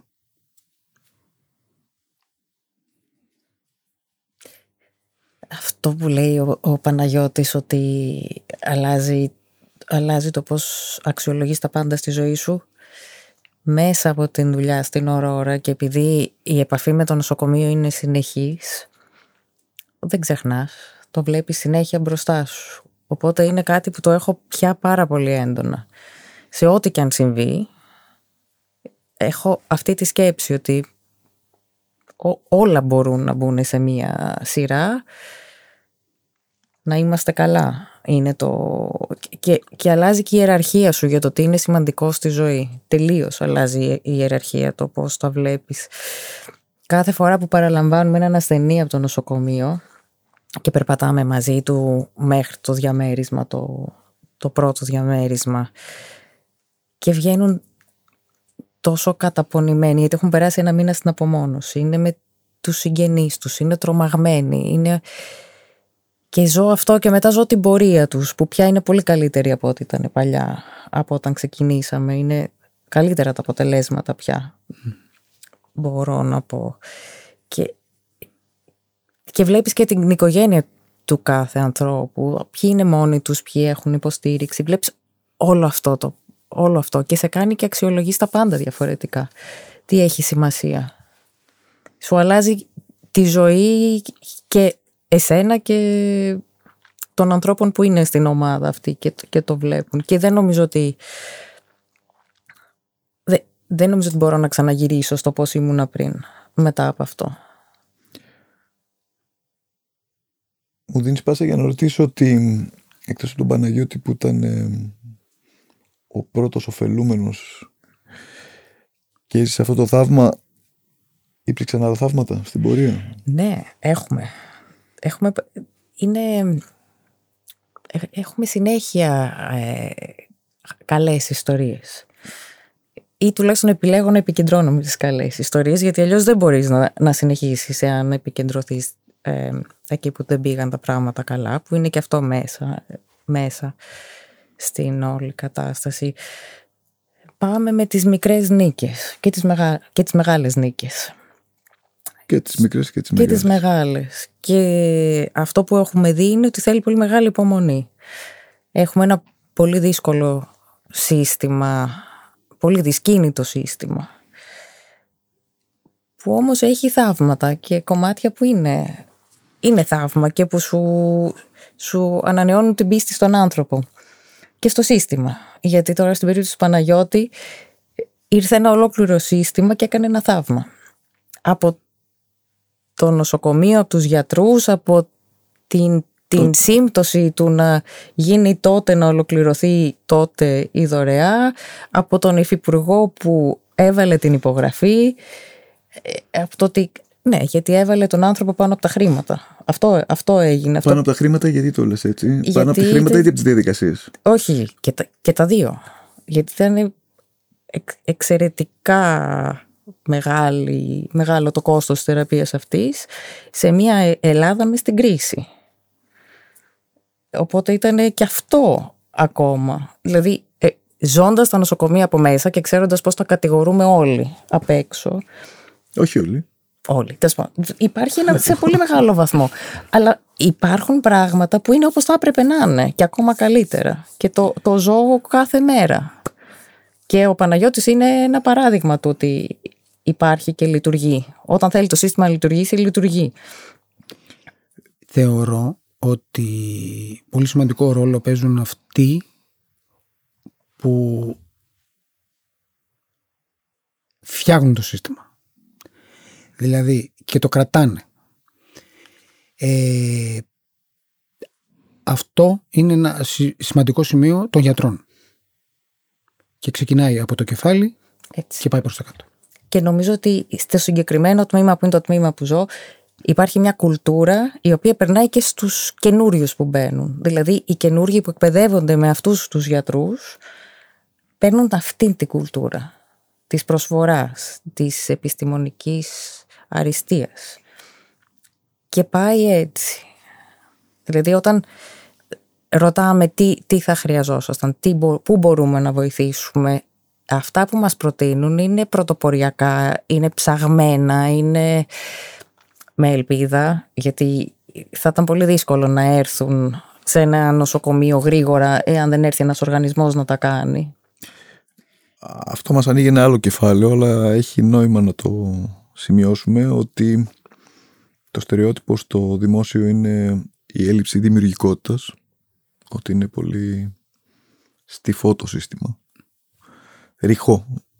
Ε, η επίδραση ενός ανεξάρτητου οργανισμού προφανώς δίνει τη δυνατότητα στους ανθρώπους να γίνουν πιο δημιουργικοί και να αναπτύξουν δεξιότητες που ήταν κρυμμένες ή τέλος πάντων ήταν εν υπνώση. Όχι, τις είχαν απολύτως, ναι, αλλά απλώς δεν μπορούν να... Νομίζω δεν μπορούν να ελπίζουν ότι θα έρθουν πολύ γρήγορα. Βο, βοηθάτε να γίνει λίγο πιο δημιουργικό ένα μεγάλο σύστημα. Τα μεγάλα συστήματα έχουν διάφορα θέματα, αλλά είναι πάρα πολύ σημαντική η συμβολή. Νομίζω ότι στους επόμενους που έρχονται, στους επόμενους ωφελούμενους, η διαδικασία είναι ίδια, δηλαδή πρέπει να πάει πάλι να υπογράψει ένας υπουργός ή υφυπουργός. Τώρα είναι, τώρα, αυτό ήταν στην αρχή. Τώρα είναι... Για να περάσει, για, να εγκριθεί ΕΟΦ. Νομίζω ότι γενικά η ιστορία Παναγιώτη και αυτό, αυτό το, αυτό, αυτή η τράπεζα, έτσι, αυτή η σύμπτωση του να βρεθούμε εδώ θα μπορούσαμε να μιλάμε για πολλές ώρες θα μπορούσαμε να κάνουμε πολλά περισσότερα από ένα podcast και νομίζω ότι πρέπει να κάνουμε ε, τελικά η Τζοβάνα η Τζοβάνα είναι μια κοινή μας φίλη που μας έχει φέρει κοντά χωρίς να το ξέρει mm-hmm. ε, ένας επίσης ε, χαρισματικός άνθρωπος που τρέχει ε, ένα υπέροχο παράδειγμα του πώς βοηθάς και πώς επιστρέφεις στην κοινωνία ε, τρέχει την αιστεία στο γαλαξίδι με ανθρώπους που έχουν ε, προβλήματα εννοητικής στέρησης. Ε, και είχα την τύχη το καλοκαίρι να την επισκεφτώ. Και έτσι στην γιορτή που έχουν και στα, στην περιφέρεια της γιορτής ε, γνωρίζω και την Φωτεινή. Και μέσα από την περιέργεια τι είναι η Ορόρα, τι κάνει η Ορόρα, γιατί το κάνει έφτασα σε ένα. Ε, και έφτασε σε ένα λέγοντας φωτεινή, ωραία. Γιατί λέω, πες μου ρε παιδάκι μου, ωραία όλα αυτά. Βάλε μου ένα παράδειγμα που το κάνεις λίγο πιο απτό, να καταλάβω τι ακριβώς γίνεται. Και μου λέει, θα σου ζήσω κάτι το οποίο μας έχει συγκλονίσει. Και από εκεί ξεκίνησαν όλα. Γιατί η ελπίδα δεν αφορά μόνο, αφορά και εδώ την ελπίδα. Δηλαδή, ένας οργανισμός που βλέπει ότι οι σπόροι που βάζει ανθίζουν και τα πράγματα μπορούν να αλλάξουν είτε αφορά σε ένα ολόκληρο σύστημα δημόσιας υγείας είτε αφορά ε, σε, σε προσφορά σε έναν ασθενή ε, και μου είπε την ιστορία σου και πρέπει να πω δεν συγκρίνεται με το πώς είναι να ακούς από πρώτο χέρι αλλά είχα συγκλονιστεί. Και έτσι είχα ζητήσει, λέω, πρέπει να γνωρίσω τον Παναγιώτη. Σε παρακαλώ, μπορώ να τον γνωρίσω. Και κάπως έτσι φτάσαμε εδώ σήμερα. Θέλω λοιπόν κλείνοντας να σε ευχαριστήσω για το χρόνο και τη διάθεση. Ε, είσαι ένας άνθρωπος που έχει ζήσει δύο φορές θαύματα και ένα θαύμα και δεν ε, συναντάς τέτοιους ανθρώπους εύκολα και όπως είπα κάποια στιγμή στην ε, διάρκεια της συζήτησής μας ε, η απεύθυνση που έχεις, η οριμότητα και ο τρόπος που λες τα πράγματα το, το φιλοσοφικό υπόβαθρο που αντιλαμβάνομαι πίσω από σένα είναι εξαιρετικά υψηλό και είμαι σίγουρος ότι θα βοηθήσει και πολλούς άλλους ανθρώπους που βρίσκονται σε μια τέτοια συνθήκη. Είναι ελπίδα και για τις οικογένειές τους και για τους ίδιους αλλά είναι μια φωνή και για τους ανθρώπους που είναι στην πρώτη γραμμή, νοσηλευτές, γιατρούς, όλο το σύστημα και είναι και μια φωνή και σε αυτούς που είναι δίπλα που έρχονται να νομοθετήσουν ή να στήσουν ένα σύστημα υγείας είναι σε αυτός που είναι σε ένα οργανισμό ή που έρχονται να βοηθήσουν ένα οργανισμό που βοηθάει κάποιους άλλους είναι όλο για καλό αυτός ο κύκλος. Πραγματικά. Αλήθεια. Αν θέλετε ένα τελευταίο, ένα σχόλιο αν έχετε, αν δεν έχετε.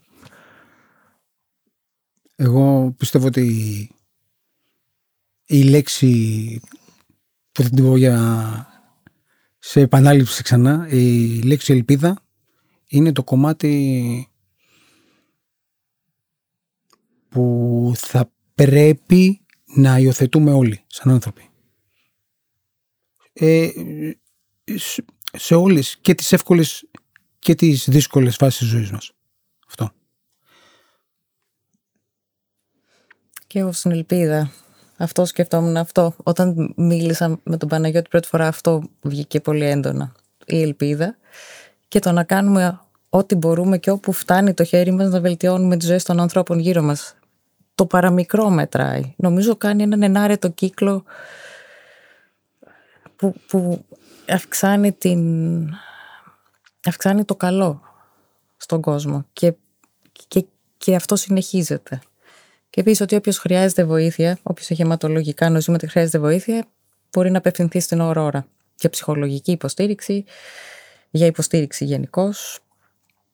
Έχουμε πολλά να κάνουμε για να φωτίσουμε το έργο της Ορόρα, γιατί είναι πραγματικά... Δεν έχω λόγια, τα αφήνω έτσι με τρεις τελείες όλο αυτό για να το εισπράξει ο καθένας. Αλήθεια είναι αυτό. Όπως νομίζει. Σας ευχαριστώ από καρδιάς για την παρέα και όσα συζητήσαμε σήμερα. Σύντομα περισσότερα. Ευχαριστούμε πολύ πολύ. Ευχαριστούμε. Ευχαριστώ. Γιάννη.